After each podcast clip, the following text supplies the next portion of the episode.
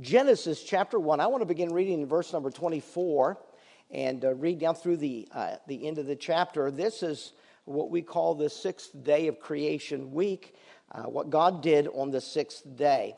Genesis chapter one, verse number twenty-four, and God said, "Let the earth bring forth the living creature after his kind, cattle and creeping thing and beast of the earth after his kind." And it was so. God made the beasts of the earth after his kind, and the cattle after their kind, and everything that creepeth upon the earth after his kind.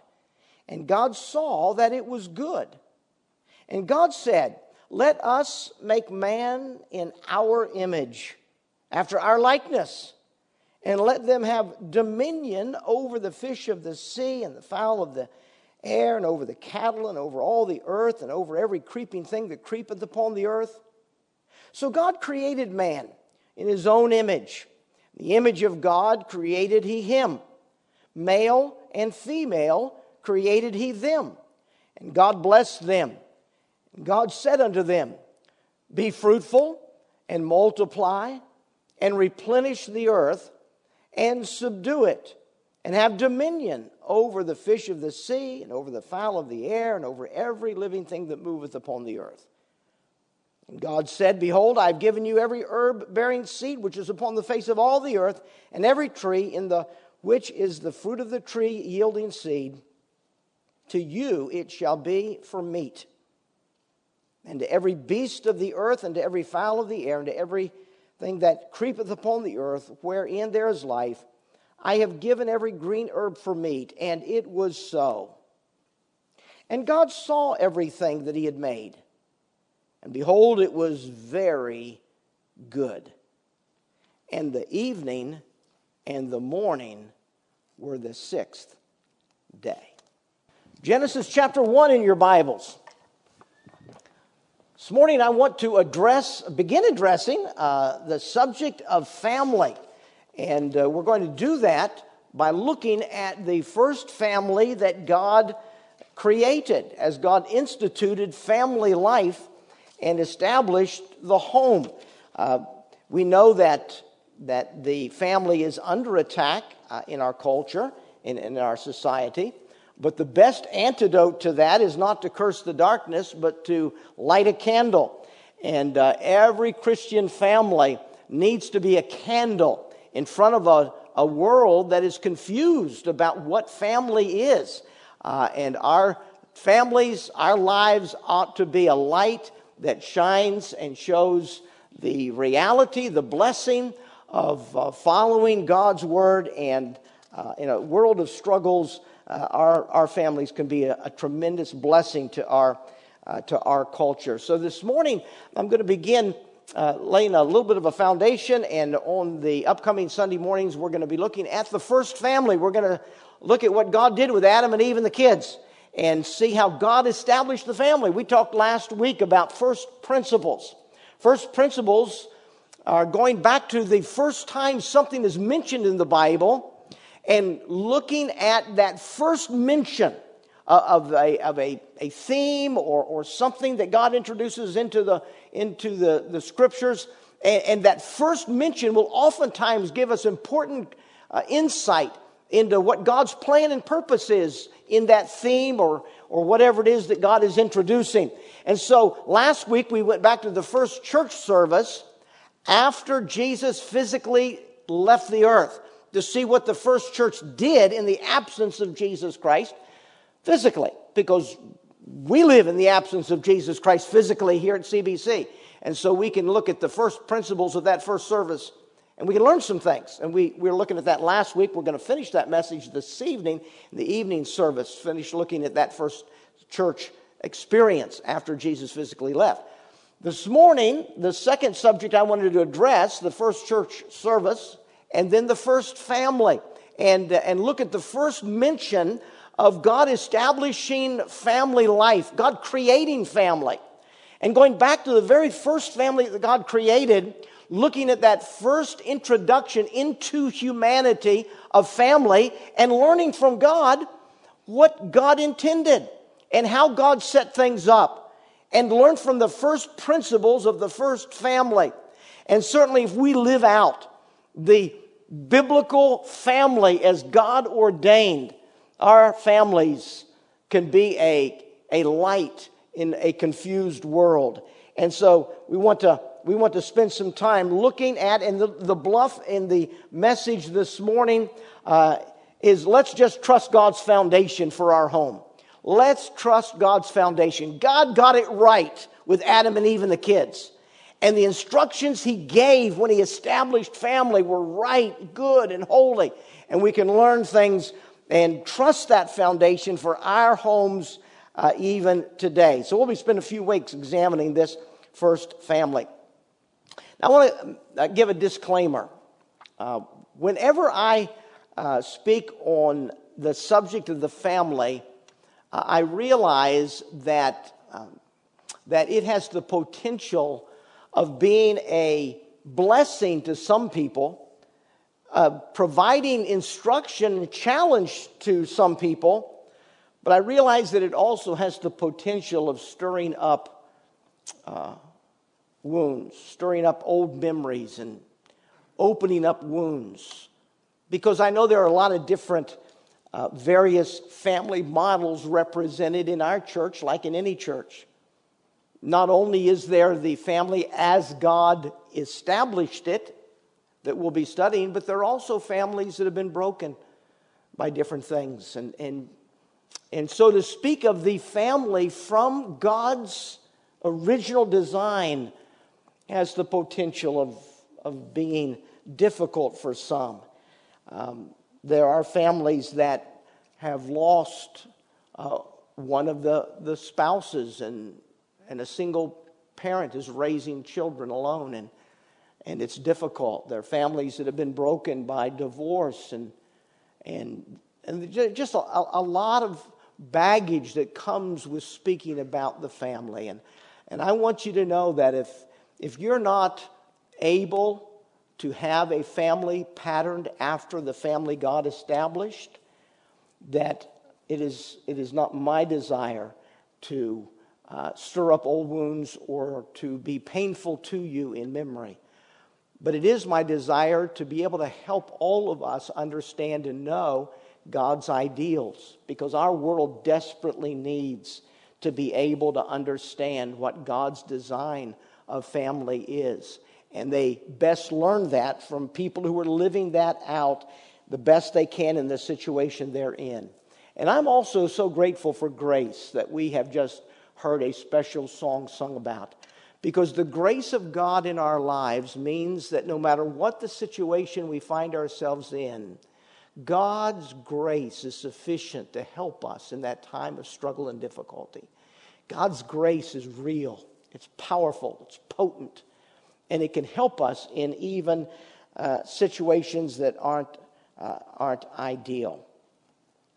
Now, with that disclaimer, let me ask the question, how's your family life as you're experiencing it right now? Uh, is your home a little bit of heaven on earth?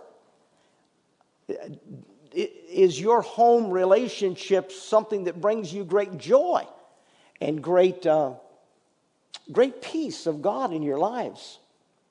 Is your family life the closest thing to heaven that you can find on planet earth? It can be. God desires it to be. And in this first family, we learn some powerful first principle truths that enable us to understand what God had in mind when he established the family. Genesis chapter one and two records for us the creation of all things that God did. Chapter one is an abbreviation overview of God's creation on the six creation days. And chapter one ends with God noting that all that he had done was very good. Verse number thirty-one, God saw everything that he had made, and behold, it was very good. The evening and the morning were the sixth day. So chapter one gives us the overview of all of creation that occurred in those six days. Chapter two backs up and zooms in on some of the particular things that were accomplished in God's creation as he created all things, and gives us some details and some more information about what he did that expands our understanding beyond the overview of chapter number one. In chapter number one, over and over and over again, God said, and it was good, and it was good, and it was good. And finally, at the end, he said it was very good. But when we get into chapter two and begin to read the details, we find out that there was something that wasn't so great. And we find that in chapter two, verse number eighteen, where the Bible says, the Lord God said, it is not good that man should be alone. The only thing in creation week that wasn't good was the fact that man was alone. God said, that's not good. And so God created family in order to be able to address the only good, uh, the only thing in creation that wasn't good. And that was in his, his creation of man. Man was without a partner and he was alone.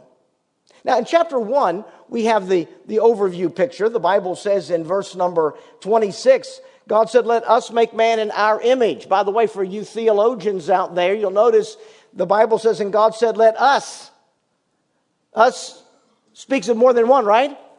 Who is God talking to? God's talking to God. God said, let us. God said, let us make man in our image, after our likeness.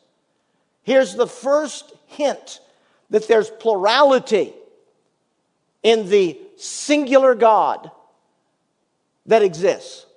The one God that exists exists in a plurality of persons. We don't understand that until we get well through the Bible, where we learn that there's a person we know of as God the Father, there's a person we know of as God the Son, and there's a person we know of as God the Holy Spirit, and they're three different people. And yet together they're united in a unity so tightly, so together, that they're actually one God. And so here's God talking to God. God the Father, God the Son, God the Holy Spirit in a conference together. One of them said, hey, let's make man in our image, after our likeness. And he did. So God created Adam in the image of God. And we're different than the animals. We're different than anything else God created. For only in humanity did God create a living entity in the image and likeness to God. He created us with a mental, with a uh, likeness, a conscience. He created us with a with a um, with a moral likeness. He he created us such that we resembled Him. We were like Him, and so God created man. In verse number twenty-seven, the Bible says, God created man in his own image. In the image of God created he him. Male and female created he them. He created two genders. He created humanity as male and female. And that was associated with the responsibility. In verse number twenty-eight, God blessed them and said to them, be fruitful and multiply. Replenish the earth and subdue it. God created humanity with two genders. Those genders were related to their ability to reproduce children. And God, in His design, created humanity in His own image. He created them as male and female so that they would be able to reproduce and create the human population. Well, this was God's plan. God uh, gave them instructions. God told ma- the, the team of Adam and Eve, humanity that He created, He gave them instructions to have dominion over everything else He created, to subdue all the rest of His creation, to bring all of His creation under the power and control and use of humanity. Humanity will subdue and have dominion and use the creation of God for His own benefit and development as humanity on planet Earth. This is the big overview picture of what God did. But then in the details, when you get into the details of chapter two, we find out that God created man before he created woman. And there was a time in which when he created Adam, Adam was alone. And that wasn't good. And so God paraded before Adam all of the animals that God had created. And Adam gave names for all of the animals. But Adam recognized in the God's creation of all of the animal kingdom, there were pairs. There were Mister and Missus Rhinoceros. There was Mister and Missus Bunny Rabbit. And Adam realized there was nothing in the created world that was like him, that he could be heart to heart in a relationship with. And God looked down and said, this is not good that man should be alone. And so God, after he had paraded the animals before Adam and he had named them all, God put Adam to sleep, performed the first operation on a human being. And God, verse number twenty ends by saying, but for man there was not an help meet for man. Now understand that the, the, that terminology, the word meet, we used to use as the word fit, fitting. There was not a help that fit. There was not a help that met the needs of. And so God said man is alone and it's not good. And so God was going to make a help that would be fitting to Adam's needs. And God caused a deep sleep to fall on Adam. Verse twenty-one tells us he slept. He slept. God took one of his ribs. And God made Eve out of the rib of man. God made man out of dirt. He, he scooped up some dirt. He fashioned it into a clay dummy. He breathed into his nostrils the breath of life. Man became a living soul. But he didn't make Eve out of dirt. He made Eve out of a living substance. He made Eve out of a part of Adam's body. Some have likened them to the dirt balls and the boneheads. Adam made out of dirt and Eve made out of a bone. The reality is man was made out of something that doesn't have feeling. Eve was made out of something that has feeling, that has life, that's alive. Some have speculated, although the Bible doesn't state that, that that might be the first hint as to why women have a greater intuition than men have. Men were made out of a lifeless scoop of dirt, but women were made out of something that's alive. And women do have many times a greater sense of intuition, or on a different emotional plane than man. Adam didn't need another man. He didn't need another person like him. He needed a helper that would fit what he was lacking, that would fit what he didn't have, that would fit the needs of his life. So God created Eve. God created Eve out of a bone in the side of man. He didn't make Eve out of man's heel bone where he could stamp on her and grind her into the dirt. And it's a horrendous thing when a man takes advantage of a woman. It's a horrendous thing when a man puts a woman down. He didn't make Eve out of the skull of Adam, where she would control him and dictate to him. She created Eve out of a rib, under his arm where he could protect her, near his heart where he could cherish her, serve her, meet her every need in life. God created Adam and Eve differently at different times, out of different substances for different purposes, because he created them to be one completion rather than two entities that are apart. He created them for a purpose. And the purpose goes back to the aloneness of man and his need for a partner in life, created by God to fit him, to meet the needs of his life.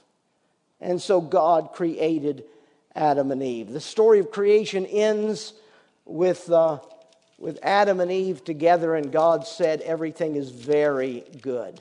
Actually, the very good came after he had created both, right? I kind of played on the fact that God created everything and it was very good, but there was one thing that wasn't good. The very good at the end of chapter one was the end of the umbrella after man and wife had both been created. In the details, it was not good the time that Adam was alone. Now I want you to come with me to chapter two and then look a little bit further down after this creation of Eve from the rib. Verse number twenty-three, and Adam said, "This is now bone of my bones and flesh of my flesh. She shall be called woman because she was taken out of man. Therefore shall a man leave his father and his mother, shall cleave unto his wife, and they shall be one flesh." Now that's this is interesting to me because neither Adam or Eve had a mother or a father. So the statement in verse number twenty-four, "Therefore shall a man leave his father and his mother and cleave unto his wife," neither of them had a mother or a father. And yet God says that a man is to leave his father and his mother, which indicates to me that this is not a verse about Adam and Eve alone.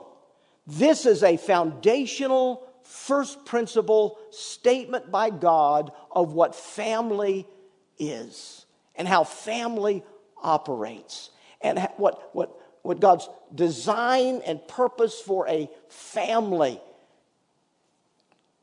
is in its unity around God's purpose. And so we have this great statement.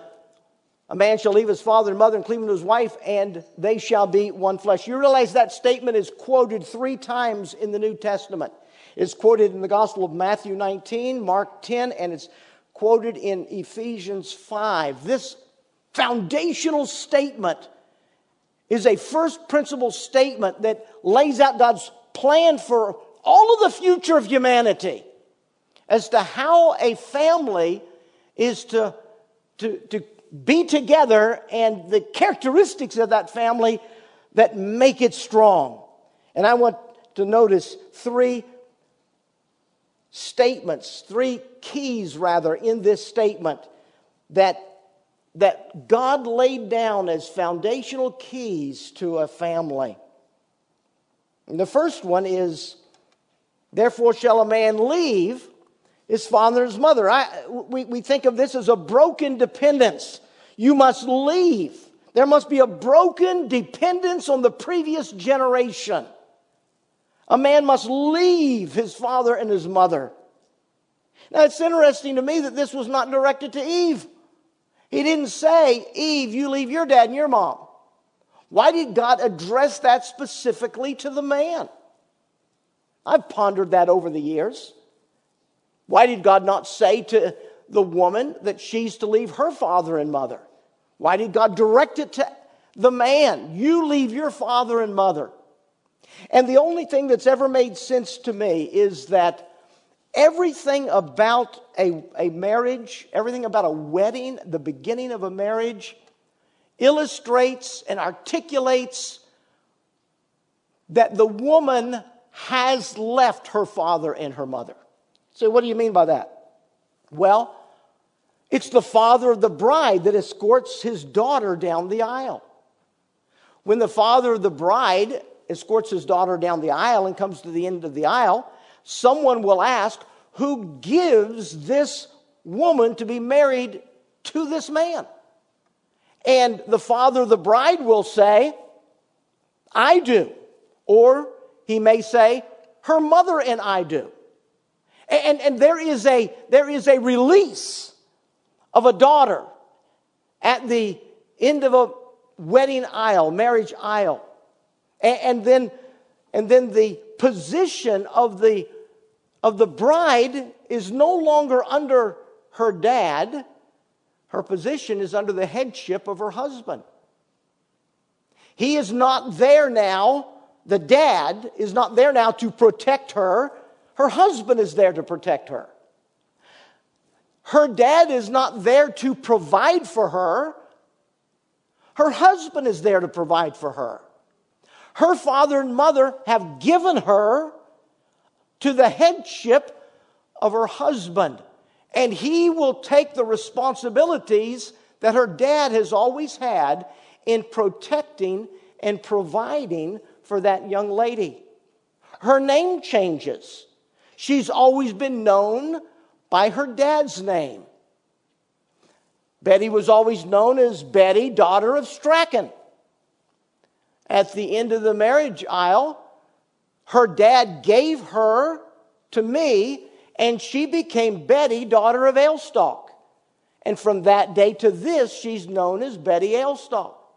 Her name changes because in marriage, her dad and mom gave her away to the headship of a different man.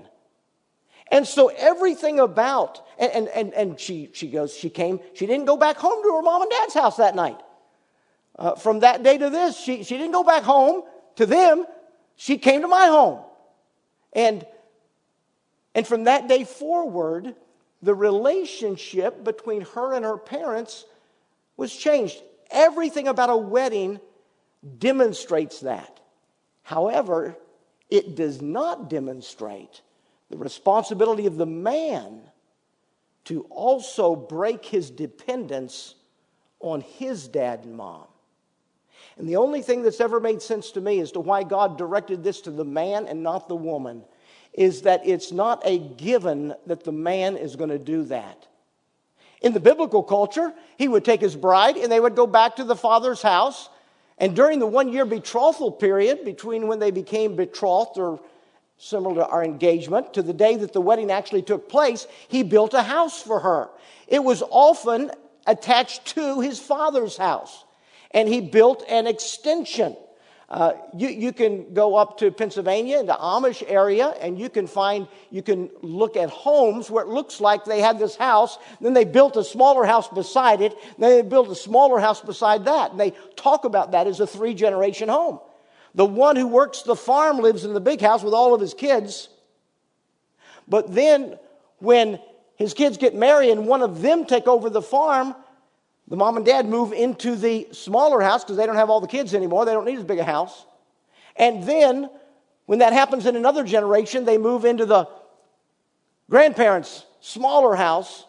And that is that was has been typical in cultures. A, a man doesn't physically leave his parents. He'll often work in the family business, carry on the family uh, farm, carry on the family work that has been done by his father and his grandfather before that. And, and it's not a given in marriage that a man leaves. And to my understanding, that's why God directs this. Although it's not stated that, seems to me that's why God made the reference specifically to the man or directly to the man. You are to leave your father and your mother. Now, the rest of the Bible tells us there's some things we never leave regarding our parents. We never leave off honoring our parents. We never leave off loving our parents. We never leave off caring for our parents financially. There are many, and, and, and other ways as well. There are many through the rest of the Bible. The Bible addresses the, the role of a son to take care of his parents. Uh, and, and there's that, uh, that responsibility that that we never leave. So what do we leave? We leave the dependence. The man leaves. There's a broken dependency upon his dad and his mom. Financial dependence, material dependence, emotional dependence. There's a breaking away from a dependence on the parents' generation, the parents themselves rather. And, and I've got to make my own way now. Uh, some guy said to his wife, says, uh, you don't cook like my mom. And she looked back at him, she says, and you don't bring home dough like my dad. A new family breaks a tie and a dependency. If we have to live in pork and beans and, and hot dogs while my mom and dad eat steak, so be it. They're not going to buy me steak. All I can buy is beans and hot dogs, and my family will live in beans and hot dogs. Because I broke the dependency upon my parents to provide for me. I've got to stand on my own two feet. We've got to live according to what I can provide. There's a broken dependency. You remember that old American folk song, Billy Boy? This kind of flips it around, and it's it's addressed to the woman, but it's it's it was kind of a cute old American folk song. It went like this. I, I won't sing it to you, but it went like this. Oh, where have you been, Billy Boy, Billy Boy? Oh, where have you been, charming Billy? I've been to seek a wife. She's the joy of my life. She's a young thing and cannot leave her mother. Did she ask you to come in, Billy Boy, Billy Boy? Did she ask you to come in, charming Billy? Yes, she asked me to come in. There's a dimple on her chin. She's a young thing and cannot leave her mother. Can she make a cherry pie, Billy Boy, Billy Boy? It's important to make sure that the woman can cook, right, guys? Can she make a cherry pie, Billy Boy, Billy Boy? Can she make a cherry pie, charming Billy? She can make a cherry pie quick as a cat can wink an eye. She's a young thing and cannot leave her mother. How old is she, Billy Boy, Billy Boy? How old is she, charming Billy? Three times six and four times seven, twenty-eight and eleven. She's a young thing and cannot leave her mother. Now you do the math. She was eighty-five years old. Just a young thing that can't break the dependency on the parents. And in eighty-five, she still can't break that dependency. You understand that many marriages are damaged because either parents won't let their children leave, or children refuse to leave. And a dependency back on dad and mom can sow seeds that hurt the unit of a new family standing on their own two feet, building a life and a family for God. So the first principle is you must leave. There has to be a broken dependency on parents. There's a second key. The second key is, and shall cleave unto thy wife. Cleave, to cleave is, speaks of a permanence. It's like a bond. It's like a glue. It's like an epoxy. Do you remember the old, the uh, not not so old, the uh, movie, uh, that church down in Albany, Georgia, wherever, that has produced a number of, of uh, feature films, um, and I think they just Uh, presented their last one. I haven't seen it yet, but I think it was just released this last fall or winter. Fireproof. And, and you may remember that Fireproof was all about a broken marriage. It's all about a, a husband-wife that was, it was trashed, it was gone, it was over. And, and a Christian at work, where the husband of the family worked, illustrated the permanent dependency between a husband and a wife in marriage by taking a salt and pepper shaker and epoxying them together. And then said to the husband of the marriage that was about to fall apart, you can't separate those without breaking them. That's the picture here in the second key to God's design for, for family life in humanity. There must be a cleaving, a permanent dependency that nothing will ever cause to separate. It's a bonding, a gluing, a joining together of two people. It requires the commitment of the will, because life is never easy. It's hard enough for an individual sinner to not have problems in their life. But you take two individual sinners, you put them in the same house, interacting with each other every day, and you multiply the potential of division and difficulty and hardship. And so it takes a real commitment of the will. We're going to find solutions. It's a commitment to problem solving rather than escaping. It's a commitment to getting into the Word of God and finding out the solution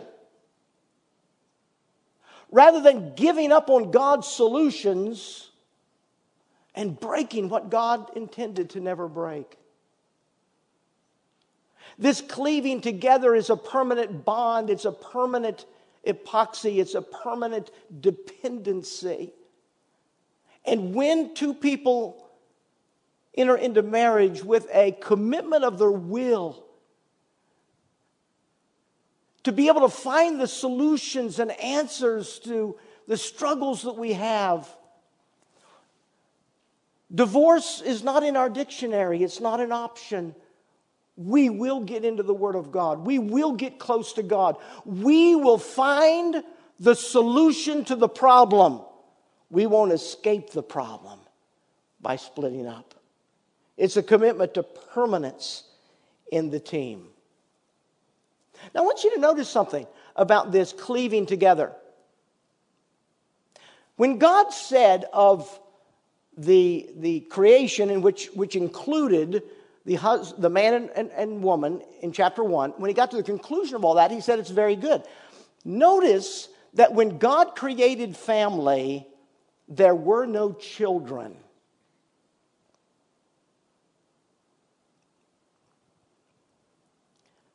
All a family needs to be a family is a husband and a wife, committed together, committed to permanence, with wills to find solutions rather than escape. And when you have a husband and a wife permanently bonded together, you have a complete family. Children aren't necessary to make a family a family. God could have created family with a different set of people. He could have created a woman. He could have enabled her biologically. He could have created her biologically in such a way that she could reproduce without a man. He could have created a woman. She could have had a child. And then the mother-child relationship could have been the foundational team of God's plan of what a family is. But that's not what God did. God could have created two men, or He could have created two women, and said that's the foundation of what a family is. But that's not what God did. God created a man. God created a woman. He said you have got to leave father and mother in subsequent generations. You've got to cleave together into a permanent, unbreakable bond. And that's what family is. And that must be the priority relationship. If when children are added to the family, a parent-child relationship becomes the priority relationship. And the husband-wife relationship is no longer the priority relationship. Eventually, the family suffers. And over and over and over again, a husband and wife have looked across the table at each other after their kids have all grown up and left the home. And they looked at across the table and they said, "Who are you?" Because for the last twenty, twenty-five years, my life has been consumed with my children. And I don't even know who you are as my husband or as my wife. I want you to understand that in first principles, when God created the family, He did not create a family with children. He created a family with a husband and a wife. And that's the priority relationship. Now, God blesses that relationship and brings children and adds children to an already existing family. And they multiply the joy of the family. They multiply the blessing of the family. They, they bring into the family riches. And they'll be in the family for maybe eighteen years, maybe twenty, twenty-five years. And then they will separate and break the dependence on their dad and mom and create a new family. That's how God designed family to operate. And we love it when God brings children into our homes. And we welcome them to an already existing family. And we provide for them and protect them and train them and mentor them and love them. But if we allow them to become the priority relationship, we may be sowing seeds that hinder the priority relationship of husband and wife. So the cleaving is not between a parent and a child, because the children will be there and then they will break the dependency and leave. But the husband and wife will be there until death separates them. There's a third key. This third key, I think, is profound in God's design. The Bible says that a man is to leave. There's a broken dependence to the parents. He's to cleave. There is a new permanent dependence that will never be broken in the ideal and plan of God.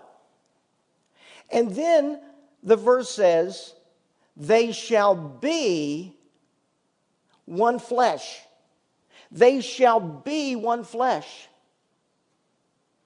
This speaks of, of a growing process. It speaks of a progression. They shall become one flesh. They shall move down the road towards a oneness in which eventually they'll second guess each other. One will say something, the other will say, I was just thinking that. They've been around each other so long. They have grown into a oneness in which they are so much alike, they think alike, they know each other so deeply and so profoundly that they have become. This is a progressive dependence. God's first principle design of the first family involved a broken dependence from a previous generation, a permanent dependence on two people that doesn't happen overnight. It's a progressive dependence. And the longer they live together, the deeper the relationship, the more mature the relationship, the more profound the relationship as they grow into a, a, a oneness that is just profound and amazing. God joins two into one. They leave the wedding altar known by the same name, and they begin a lifelong process of becoming one person, one flesh, mentally, physically, in, in, in so many ways. The progression of their lives together. How, how has that lifelong process been working? Do you still do everything together? You know, some couples get to the point where they may live in the same house, but that's about all they do together. They don't eat meals together. They don't sleep in the same room. They don't do anything together. They exist as two people under the roof of a common structure. But they are not one. That's dangerous.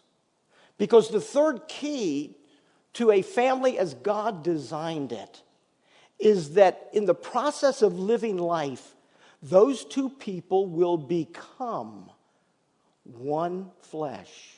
They will progress in their relationship together. They'll eat together, sleep together, take vacation together, go on walks together. They'll, they'll enjoy being together. They, they, they love spending time together one with one another. Uh, my wife and I have been married for forty, was it seven? We, we crossed forty-seven, didn't we? forty-seven years this past summer.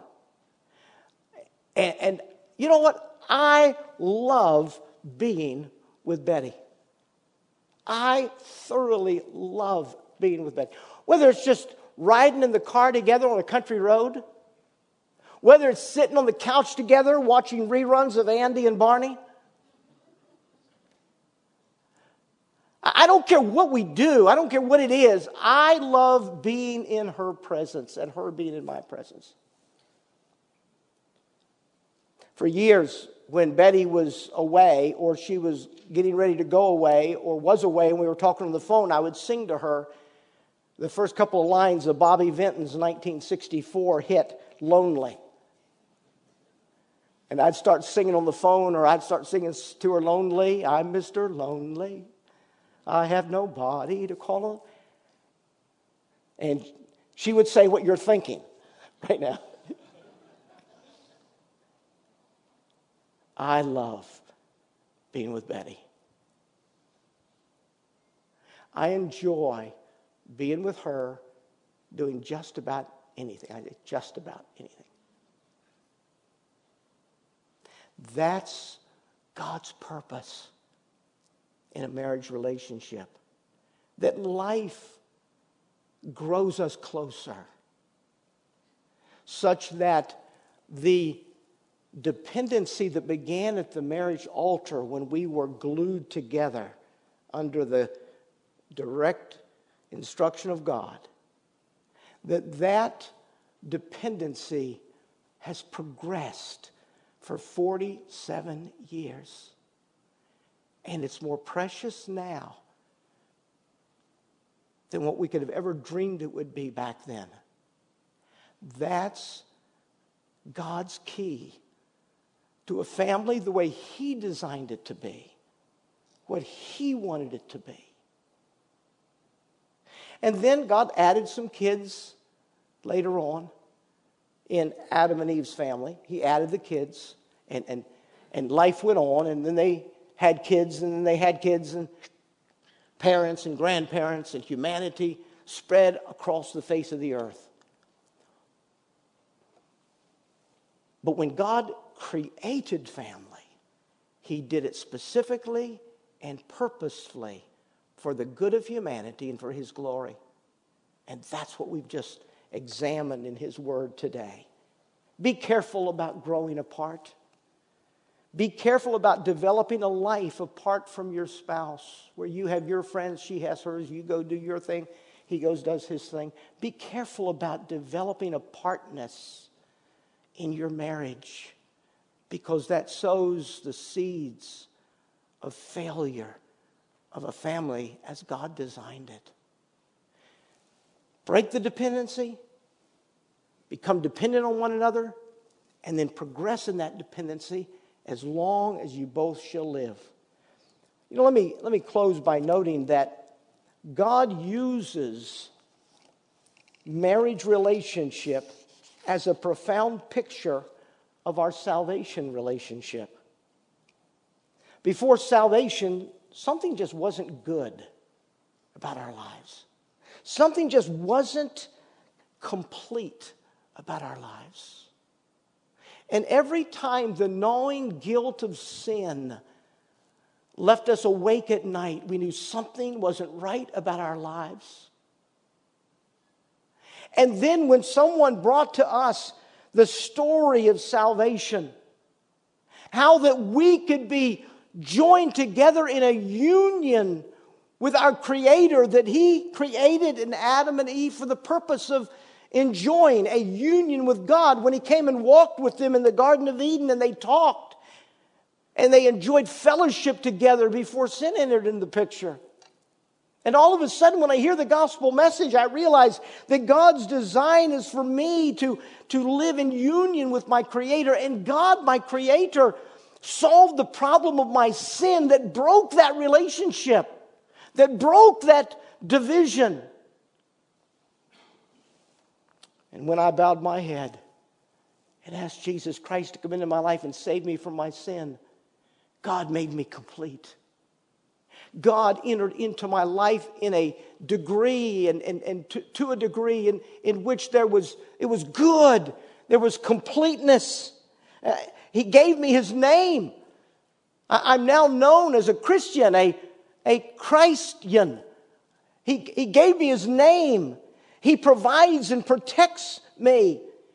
And his goal is the same as the goal of a husband for his wife. Let me read it to you.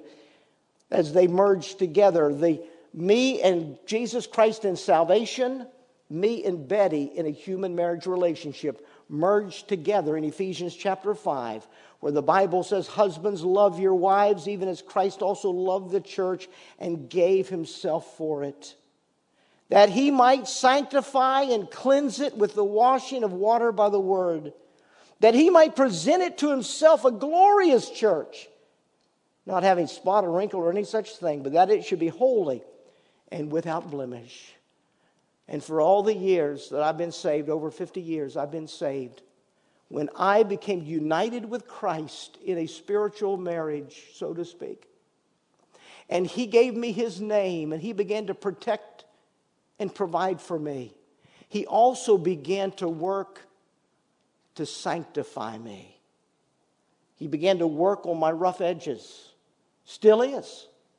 He began to work in my life so as I could eventually become just like he is, without spot or wrinkle or any such thing.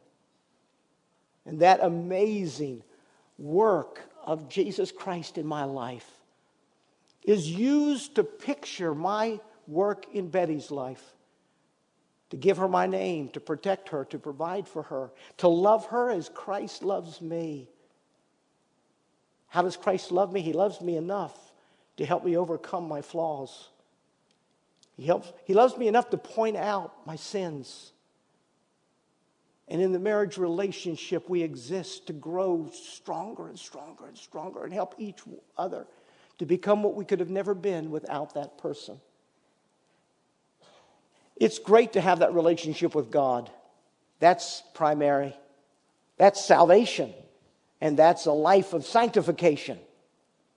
It, it's also great to have a picture of that brought down into humanity in the relationship between a man and a woman, where that same, those same pictures become real in our lives. I hope your marriage is like that. If it's not, I hope you'll take these three keys and pray about them this week. Look at them, think about them, talk about them. Start spending time together again. Get a babysitter and go out on dates again. Go do things to build the priority relationship in the family again. Give yourself to building a progressive dependency upon your spouse that will get sweeter and sweeter as the years go by.